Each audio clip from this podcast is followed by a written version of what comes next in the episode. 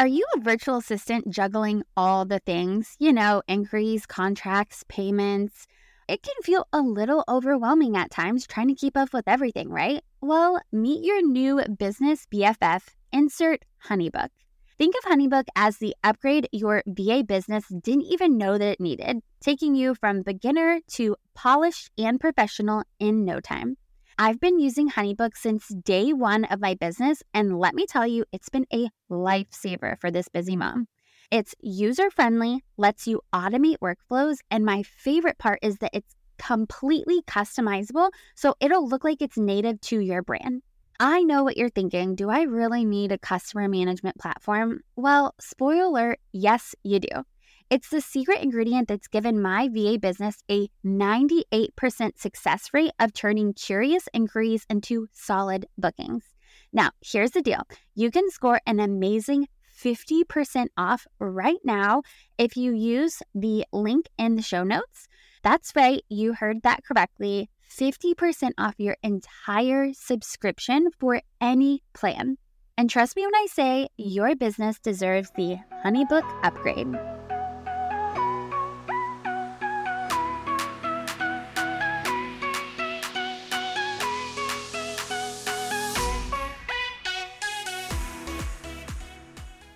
Like, I literally had to start a company and also manage to get an MBA to be able to figure this out. It shouldn't be that hard, but it is, because it's just not taught in any of the sort of educational opportunities that we may go through as individuals who then might start companies, right? It's just not out there.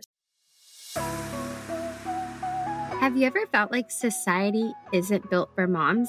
Maybe you're a mama with a tiny voice in your head telling you there must be another way to balance it all. You know, working, momming, all the things. Yep. I had it too, and it likely means you're in the right place. Hey, I'm Amanda Rush, a Southern mama with big city sensibilities. I'm the girl that took a daydream and built a profitable virtual assistant business all in the middle of a global pandemic. Now, I work from home alongside some of the biggest bloggers and influencers while running a six-figure agency. Come along as we dive into business, marketing, strategy, and real life as a female entrepreneur.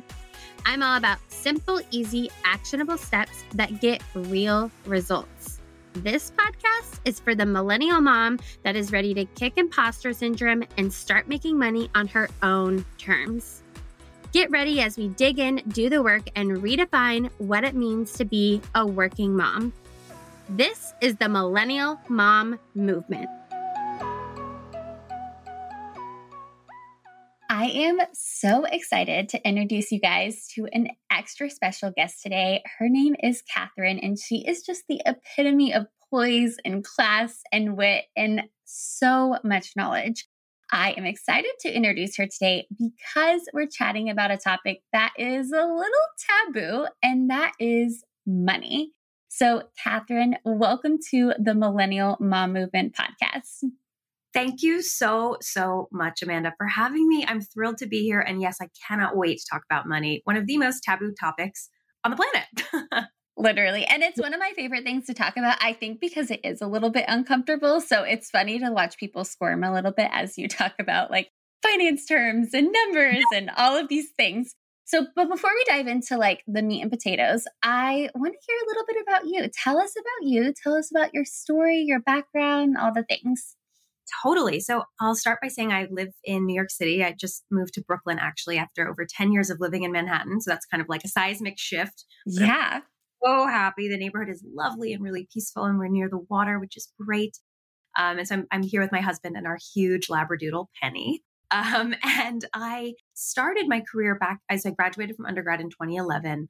I studied political science and writing, but I had already kind of been in New York in the media and fashion space through internships, and I did like some commercial print modeling 100 years ago, which really introduced me to the magazine world and sort of fashion and media really early in my life, which gave me insights into, okay, I'm interested in this, but I was also interested in, you know, foreign relations and things like that. And in the end, I decided to go and take an unpaid internship after college at W Magazine, as opposed to going to work for an elected official. And I just never looked back. And it's such a fork in the road. And I'm so grateful that it went the way it did because things got, obviously very crazy in the world in the following 10 years. And so I started in magazines and I spent some time also working for a fashion designer before launching my first company when I was 25 called Plan de Ville, which is an e-commerce site for emerging luxury fashion designers. And now this was 2014. So like the e-com world that we know today and the online business world looked very different back in 2014. Yes. Oh my gosh. Like now we have Shopify and all the things where you can kind of start a product-based business overnight now. Back then, that was not the case. Like I had to worry about my cart breaking and sales tax plugin working, and it was wild. So total trial by fire in starting that business. And I absolutely loved it, but I had no finance experience whatsoever. Zero. I didn't take a single course in college on it. I had one, I went to a Catholic liberal arts undergrad, and there was a core requirement to take like one math class. And it was called, the one that I took was called Math, Numbers, and the Real World, which was like, if it's 10 o'clock in New York, what time is it in London? And like how to convert currency and things like that. So it was practical and I'd studied abroad, so I felt like I was prepared for it. But I was not prepared to actually wake up one day with a company with five women working with me in my office on 7th Avenue in New York. And I got to a point where the business was growing and I realized that I had this entrepreneurial instinct, but I didn't necessarily at all have the finance skills to be able to lead a team responsibly and with confidence and clarity about the future. And for me, I just take having a team so seriously, as everyone I'm sure listening to this also does. And I realized I was in no position to continue to hire people, whether that was an intern or a full-time person, until I could really paint the picture of the financial life of the business with more clarity. Mm-hmm. So that became a huge priority for me. And I applied to Columbia Business School and I got in, which I was shocked by because, again, no finance experience. Math, numbers, in the real world did not make me think I was going to be able to get in there. But now in hindsight, I understand that they looked at my entrepreneurial experience and I suppose also my age at the time and said, whoa, yeah, she figured this out. She's been able to get press for her business, vendors, a team, like get her in so that we can help her continue to grow. But I had such imposter syndrome. I got there and was like, oh my God, they're going to throw me out when they figure out I can barely use Excel. So all of this to say, I took sort of a very brave and wild path to arrive at this point where I've got this boots on the ground startup experience for the vast majority of my career, plus the very lucky turn in life to have been able to get into a world-class financial institution of higher education to learn the hard skills to apply to both of these things. So like the creative entrepreneurship piece where I spend most of my days helping fashion designers understand how to forecast the financials in their business. Mm-hmm. Lots of other creative entrepreneurs too, but I started in the fashion design space and that's what inspired Cashflow for Creatives, my company that I am now focusing on. So as with entrepreneurship, typically you have multiple irons in the fire at all times. Yes. So I now have three companies, but my core baby and the one I'm the most focused on building is Cashflow for Creatives, which is a digital course business that's a financial literacy focused company serving the small business owner community. So I hope that was a helpful intro, very long-winded. Thanks for listening. I loved it so much. Okay, there's so many things that you touched on that I kind of want to pull apart. Yeah. The first one being like, holy cow, what a journey. And that's amazing. Starting a company like at 25 and then being like, you know what? I don't think I have all the skills in my tool belt that I want to have as a CEO and a business owner and a team leader of five. That's a lot to manage. And saying, let me go further my education and go back to school. And while running that business, that is incredible. And I don't think a lot of people have like the grit and stamina to say like, I'm going to go do this thing so that I can be better so my people can be secure. I think that's amazing. And now you've taken that knowledge and you're sharing it with the world in Cashflow with Creatives. So I am just so excited. We're going to dive into a little bit more about Catherine's program later today. But before we do that, I want to break the ice a little bit. Tell us something that like most people would be surprised to hear about you. Oh my gosh, what a great question. I think most people actually would be surprised to know that like I am not a morning person. Oh, okay. I am also not a very regimented or careful person. And I feel like the best way to explain this is so we just moved, right? And like I love interior design and DIY decor projects and stuff. So I'm looking at it. I just put up, it's almost done, a gallery wall here in my office. And I think people would picture me as like somebody with a level and a ruler, like being really precise to get this thing done. And they would picture my husband, who's known as being like way more fun and wild, as the one to kind of just go for it. And it's totally the opposite. I look at the wall and I'm like, I can roughly approximate this, bam. And so my gallery wall installs typically have like 100 holes in the wall that are behind the picture frames because I'm like shimmying in them just so. But I think, whereas my husband, who's you would think would be the one to just go for it, no, he's there with like the level and the laser guide thing. So that I think surprises people because they kind of see me as like super detail oriented, very organized. And that's just not true in my personal life. It relates to like being able to be an entrepreneur. You have to be okay with not exact perfection because it's going to work no matter what. It's like your method is worth respecting and things sometimes come together in a way you don't expect. Yeah, I love that. That's the perfect analogy for entrepreneurship. It's like put a hole in the wall. Oh, wait, this didn't work. Let me just shift it over a little. We'll cover it up with a picture. Nobody needs to know. I have a funny story. So when I was like probably 8 months pregnant with my second, which I had last year, we had wallpaper in one of the bedrooms and I loved the wallpaper. The wallpaper was gorgeous, but it wasn't speaking to me anymore. Oh, and no joke. My husband comes home one day and I'm up on a ladder tearing this wallpaper down piece by piece. And he's like, what you doing? And I'm like, I don't know. I couldn't look at the wallpaper anymore. It has to go. And he was like, okay. So that, I think that's a perfect example. We're very aligned in that way. It had to go. I love that so much. Okay. So let's dive into some of the topics that a lot of business owners seem to kind of struggle with. I know we mentioned earlier, we're going to dive into all things cash flow and money related. And as you know, in a business, cash is queen. That is no secret.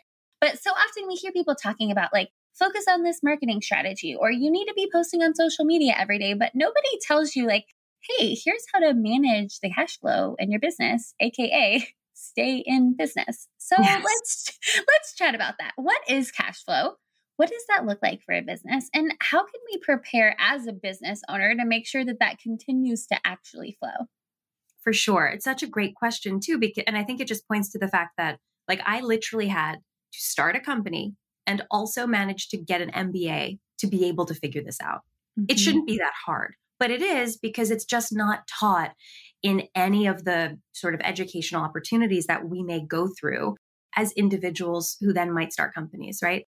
It's just not out there. So cash flow really is all about the timing of the money moving in and out of your business. Think of it like gas in the gas tank of your car. That's really the best way to think about it. And there is a relationship between what's called accounts payable, or the money that your business owes to others, and accounts receivable, the money that other people and customers and clients owe to your business. And I think the best way to think about this is like, if this is money coming into your business, the money going out of your business, they need to overlap so mm-hmm. that you're coming together and you're never experiencing this, like this hole between my hands, which is what a cash flow problem looks like. So for example, if you've got revenue coming in, but your expenses are exceeding your revenue for that period of time, you're simply going to run into this cash flow lightning bolt challenge in between these flowing things that need to be crossing over each other.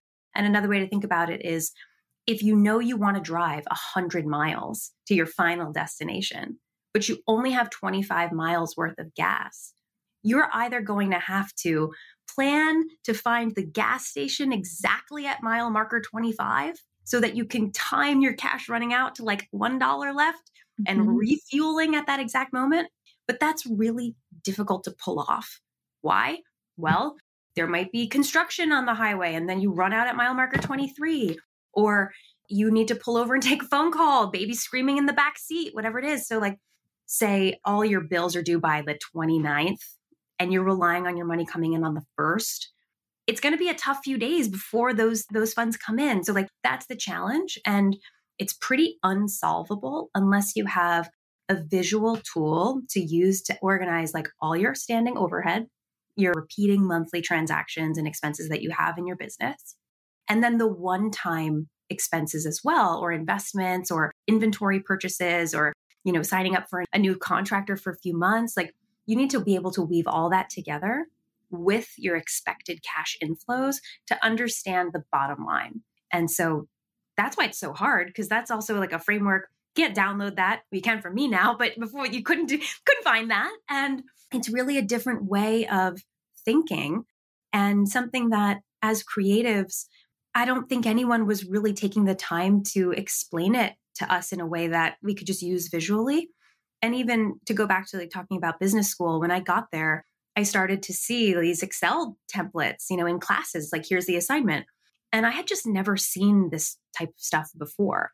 No. But just because it's like, it's new, so it's hard, but it's not hard in and of itself. It's just hard because it's new. Mm-hmm. And so I find that if you're an entrepreneur and a business owner, you've already done so much. You're already so capable. This is just about empowering people with tools that they understand how to use that can tell them things about the business they already know inside and out. Yeah, absolutely. And I think one of the things that you talk about among so many things is really utilizing those tools for success. You did an exercise in a recent podcast episode that I listened to on your own podcast, The C-Suite with Catherine. And I was like, this is genius. I'm going to sit down and do this exercise. And so the exercise was that Catherine had us, or whoever was listening, go through all of their transactions, the recurring subscriptions, the one-time ones. You had to write down all the payments that you knew were coming in. For instance, I have an agency model. So there are certain payments I know, like, okay, this client pays on the 1st, and this client pays on the 10th, and this client pays on the 30th. And that might vary across different businesses, but just getting it all down on paper and then looking at it week by week, cash going in, cash going out.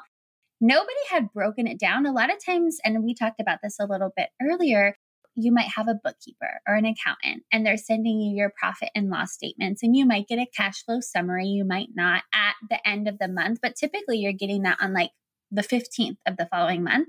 And that doesn't really help you, like what you were talking about with that gap in between the cash coming in and the cash going out, because if that gap already exists and you don't know about the gap, then it's really hard to close it 15 days after a new month has started. Don't you agree? I completely agree.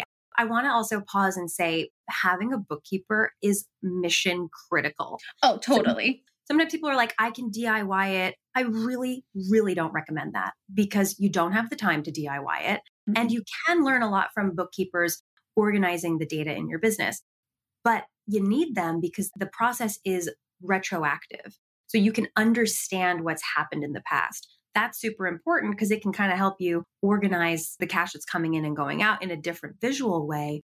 But it's an illusion to think that that information is going to tell you anything about the future.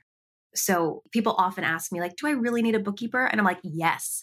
And there are affordable options for this.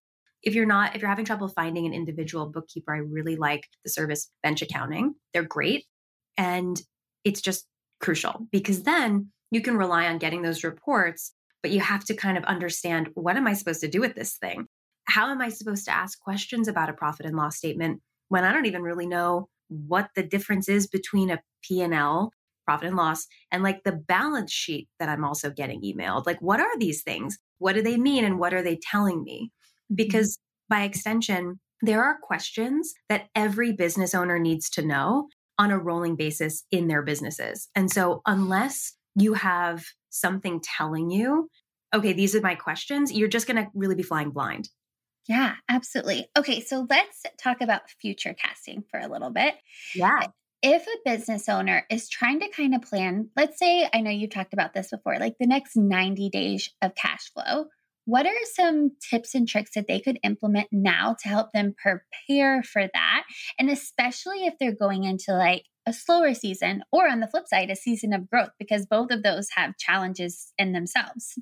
Absolutely. So I teach a method that is all about looking at different periods of time. And so you just mentioned 90 days. This tends to be the period of time that is the most helpful for people because they're like, I would love a 3-year plan, but I'm actually just worried about 2 weeks from now. Mm-hmm. So the way you want to think about this is it's all about your starting cash balance. So like, what is the dollar amount that you have right now? Then you need to think about, what are all the dollar amounts leaving your business each month in the next 90 days?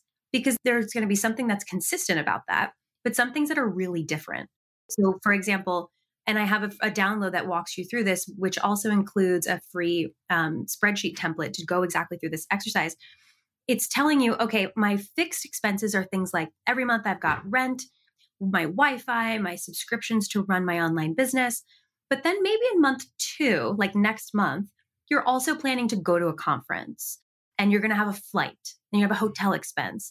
And then the month after that, maybe you're expecting to receive inventory of something. Like I dream of being able to have planners and organizing tools for business owners, right? So maybe in month three, I know I have to pay for a shipment of Cashflow for Creatives binder finance guidebooks or something.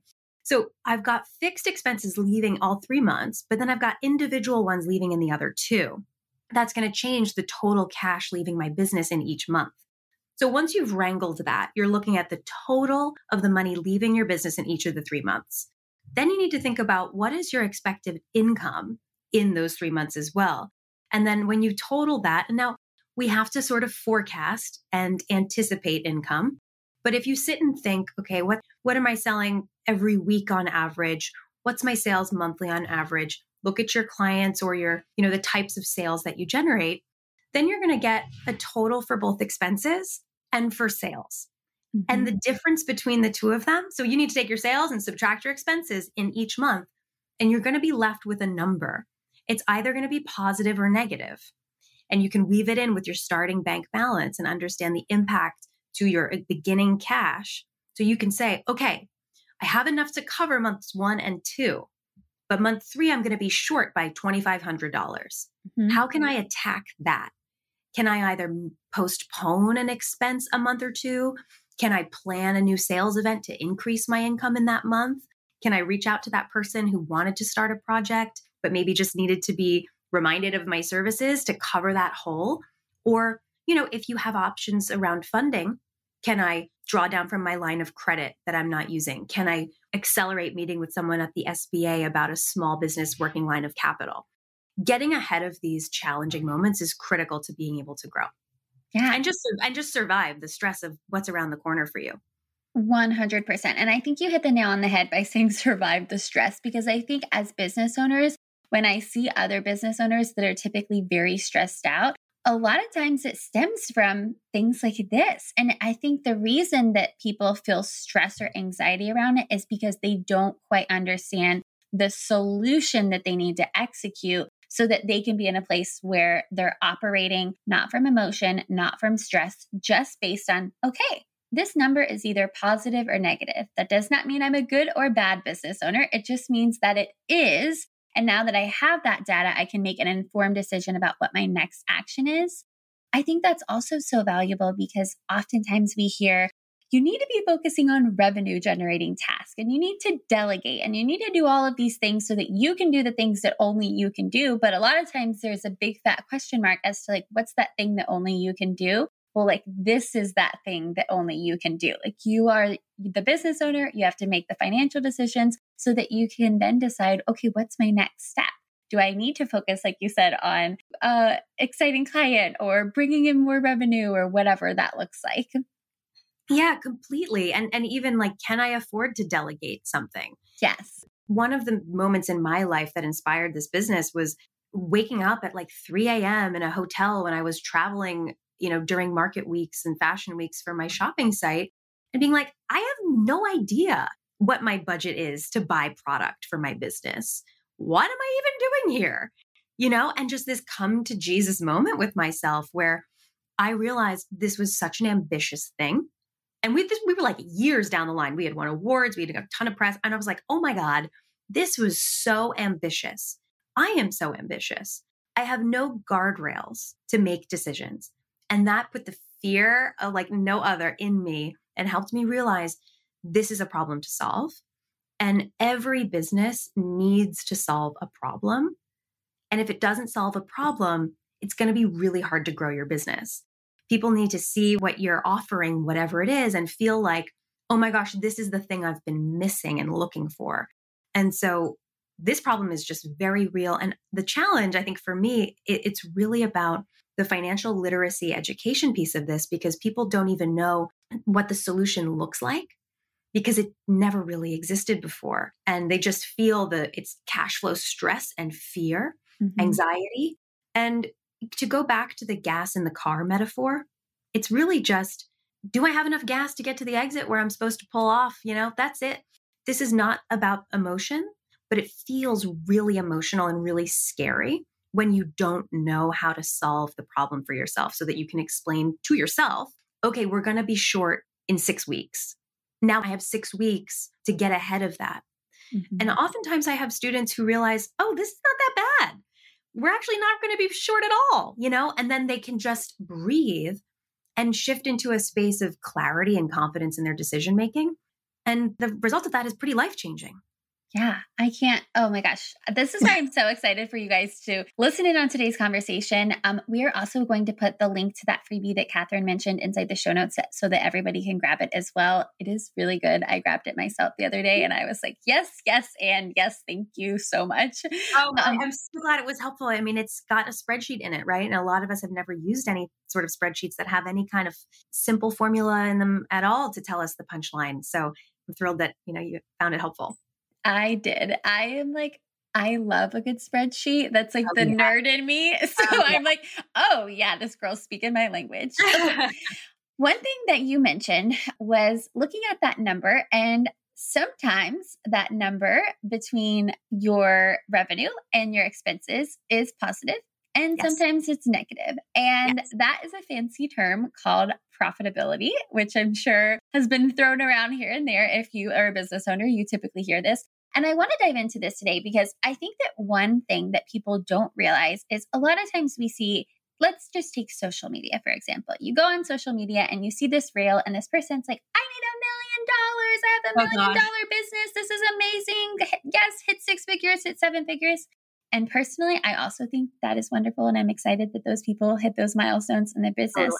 However, a lot of times the revenue, as you know, is not always reflected in the profit. And a lot of times people can be surprised that $1 million business is negative in terms of profit. And sometimes it's the 5-figure business that has a larger savings account. And so walk us through, like, what are some things that business owners can do to help impact their profitability? And how can they also like project that in the future to say, okay, if my profitability is, let's say like 7 to 10%, and they would love to get it to like 40%, how do they work their way up to that?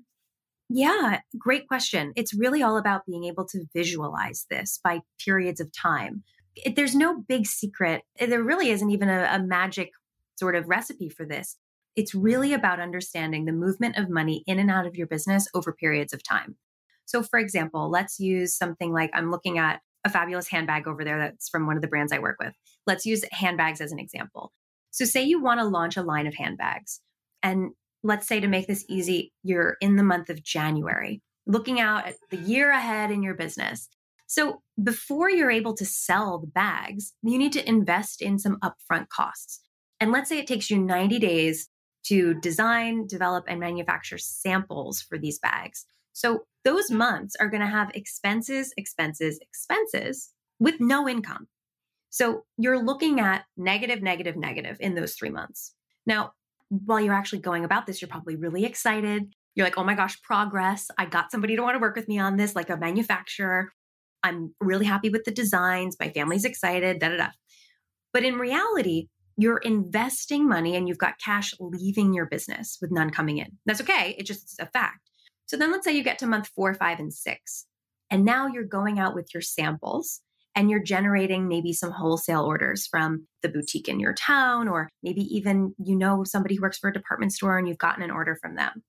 So now you have orders, but you don't have sales yet because you have to manufacture the product for those orders.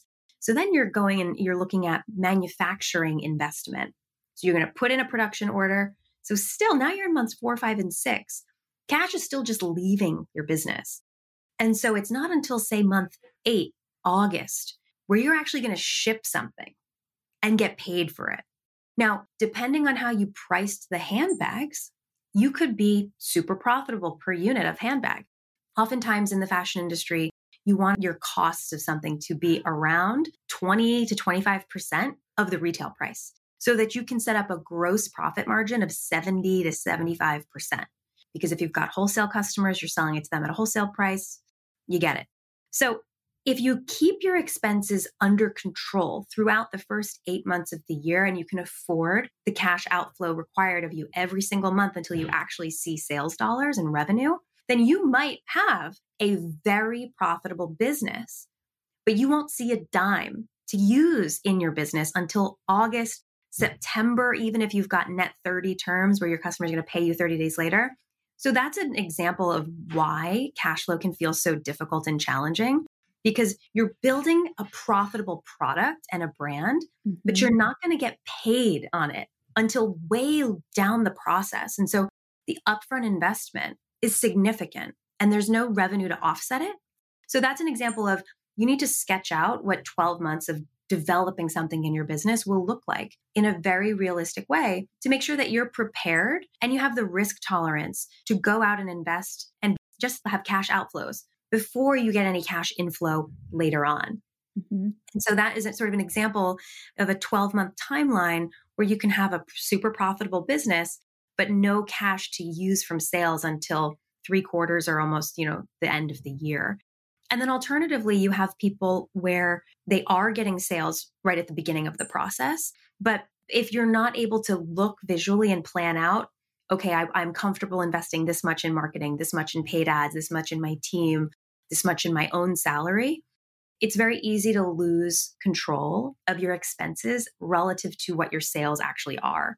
And so a really helpful way to think about, am I comfortable with this expense, is to look at it as a percent of your sales. So if you have data about right now, my average month of, say, consulting income is X, I'm comfortable with spending 20% of my sales on digital ads or my team or myself, whatever it is. And keeping that relationship in check is how you can plan for profitability. But it's when you don't have really a visual framework to help you do the math of understanding what is your expense profile going to look like relative to your income. I love that so much. And I think the percentages are very helpful because then if you do have a larger expense, you can say, oh, I wasn't comfortable spending 60% on this expense. Like, how can we adjust going forward? Or maybe we need to lower this, or like, is there a way to cut it all together? Yeah. I love painting that picture too. And also it's like, is there a timeline wherein an expense will be a larger percentage of your sales until that expense helps generate more income? And they go down as a percentage of sales over time because they're a part of your revenue generating operation. So that can also be a piece of it. Yeah. Okay. We touched on this a little bit earlier, but a lot of people are in a season of growth. And with growth comes typically an increase in overall expenses, operating expenses, and so many other things, kind of similar to this example you gave. Like, this person is investing in the handbags now so that they can grow the business later. What advice do you give for preparing for growth? And are there any baseline numbers that you think a business should have before they consider a season of exponential growth? Such a great question. I think first, you need to be comfortable with your own risk tolerance. And people often ask me about funding. And now, again, because the digital, the online business world, we've got Square offering loans. We've got QuickBooks offering, loans and advances on your income and things like that. I always say it's never too early to start working on funding, whether that is friends and family. The whole friends and family financing option is a very privileged thing that we hear a lot about as it's an option for everyone. Just raise money from your friends and family. No, it's not an option for everyone. That's just what it's called. And it means individual people investing in your business really because they believe in you. Well, it's hard to find those people, but that's an aside. So the friends and family road is often suggested, but I don't think it's very realistic for 99% of people.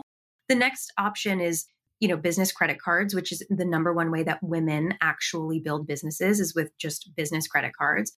I'm not saying that's the best option either, but it's just the available one. And so I would say, think about funding at the beginning, understand what your options are, what you're comfortable with, but it's almost impossible to get funding the minute you need it. So when it's offered, take it and hold it and sit on it. And then if you have that to use for a period of growth, that can make it a little bit easier. The other thing I would say is you need to know that, back to my point before, that your business solves a problem. You need to know that your business really solves a problem before you plan for exponential growth. And also really having your messaging very clear, because exponential growth also implies like a cold audience, and that you are talking to people who don't know you personally, who don't know you through word of mouth as it relates to like real people that are in your life. You need to be super clear with the problem you're solving and your process to do that. Because if you have a process that you know solves a problem, you'll be prepared for scale in a way that won't completely stress and burn you out. And like I have done consulting projects, you know, for a lot of brands over the years in a variety of forms. And creative entrepreneurs will ask you for so many different things all the time. And especially if you're smart and motivated and they respect you, they'll be like, can you help me solve this random problem over here? So being able to say, this is my method, this is why my method works, this is how my method works, can help you stay within the guardrails of your own purpose, if that makes sense. And so funding as soon as possible in a way that you're comfortable with so that you're prepared and you're not setting yourself up to have personal challenges, like making your own personal responsibilities happen, like mortgage payments, rents, kids' expenses. You got to put your oxygen mask on first and really leverage the business credit opportunities that exist in this country, which is very different from personal credit. And then just make sure you're actually comfortable with your own process and comfortable saying no. I love that so much. You touched on so many things. And I think a lot of times when we hear the word funding, we immediately think of like a tech startup or something like that. Sure. And that is not necessarily the case. It could literally be that you're scaling a cookie company that you know, have in your kitchen. And now you're going to like an actual space and you're maybe opening up a small store and like all these really exciting things. So I love that. And I also love that you gave the example of really understanding like who you are and who you serve, because I think from experience, as you gain exposure, which is always a beautiful thing, like you said, you have people that are like, oh, you do that? Well, like you bake cookies. Can you also like make me Mexican food? And you're like, can I make you Mexican food? Yes. Sure. Should I make you Mexican food? Probably not, because that's not my business. And so knowing that and being able to have just the conviction to be able to say, you know what, I would love to make you amazing Mexican food. Let me refer you to a friend, because that's not exactly what we're doing here. So I love that so much. Exactly. Okay. I am just loving this conversation. I want to switch gears a little bit because you are an entrepreneur yourself. So you have just so much advice to be able to give. What's the best piece of advice that you've ever received that you would love to like just share with our audience? Oh, such a great question. You are slaying these questions. I love it. I think the most important piece of advice I could give to other entrepreneurs is really making sure that you create your own personal board of advisors. So we hear this as it relates to big companies, right? They have boards. You need a board. You need a go-to. Doesn't need to be a lot of people. Needs to be like 3 to 5 people who know you, who believe in you no matter what, but who are also able to give you really critical feedback and advice. Because when you're an entrepreneur, you're really isolated and you're making your own decisions. You really can't and shouldn't put your decision-making process on your team. They need to see you as the visionary and know that you believe in your strategy. So if you're debating something, you got to take it to your board. You can't take it to your team. You got to take it to your board and work it through with them. And so that is something that I was naturally sort of able to do in my life, just because I've been blessed with some of the best friends and people ever. And I would not be here without the support that I've received from them over the years. So I would say that's critical. And then there's also this graph. It's like a day in the life of an entrepreneur. I'm sure you've seen it, where it goes up and it's like, this is amazing. Everything is working. And then the next it goes down. It's like, this is a disaster. I'm going to fail. And then, oh, wait, it's working again. Oh no, I fell down. Oh, it's working again. You have to keep that visual in mind, because it's so, so hard, but it has the potential to be so rewarding. And we only get, you know, one go on this planet in this life. And if it calls to you, it's worth giving your all. But it's going to be very, very hard. But it will also give you these moments that are totally exceptional and, in my opinion, worth all the fear and the risk and the effort. I couldn't agree more. And I know exactly what chart you're talking about. That's basically my life every single day. Yes. Mine too. Okay. One of the things we do on our podcast is just like some fun rapid fire questions. So you can just shoot off whatever's on the top of your head. So our first one is, what are you currently looking forward to right now? Oh my gosh. Well, this coming weekend, my cousin Sarah is graduating from a master's program at American in Washington, D.C., where my sister also lives. So we have a big family trip down there. I'm taking Friday off, going down. And I can't wait. Talk about board of advisors. My family is everything to me. My sister is one of my best friends and she's on my board and she tells me like it is. And I really appreciate her. I love that. We just have so much fun together and it's going to be a happy, beautiful weekend. I can't wait. I love that. Okay. What was the last TV show that you watched?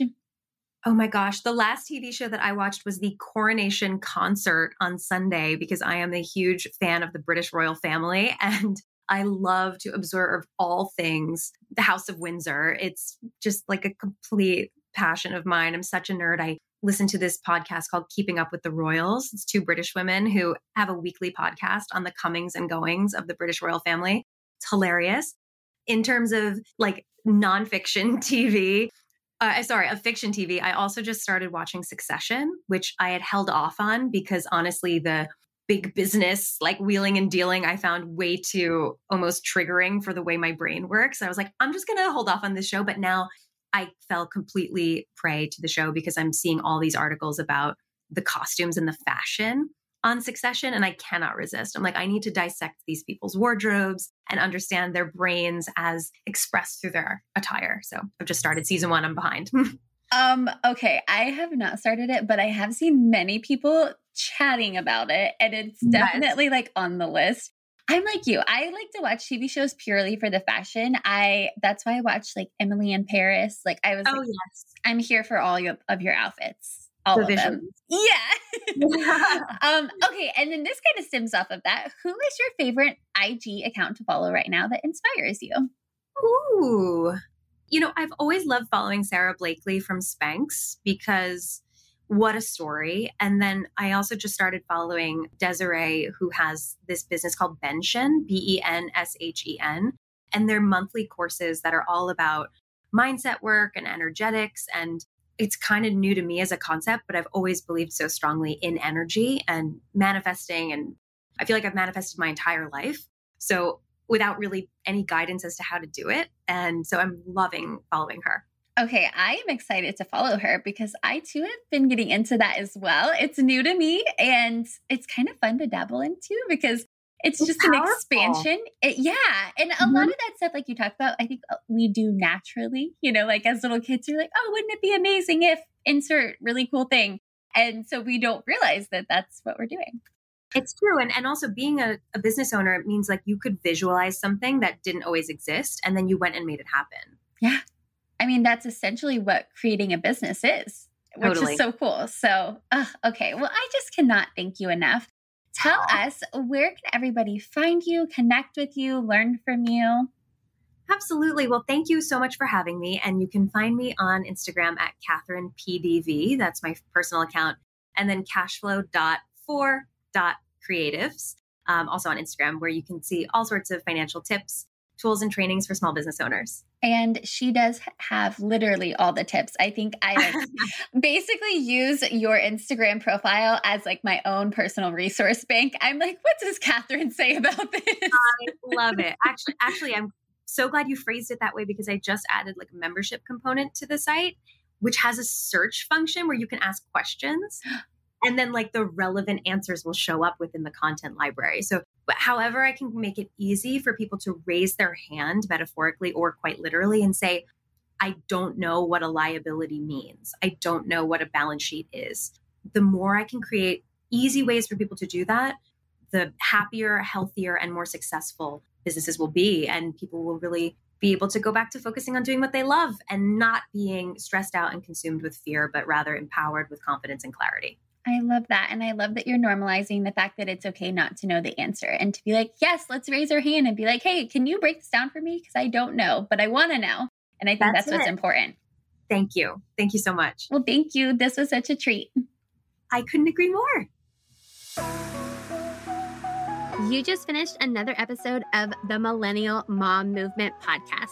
And because I know you're a mover and shaker, here's your action item. Snap a screenshot of this episode, share it over on Instagram, and tag me at Amanda Rush Holmes. Each week, I'll pick one person and send you a Starbucks gift card on me as my way of saying, hey, thanks for hanging out with me on the regular and being a part of this incredible movement. See you next week.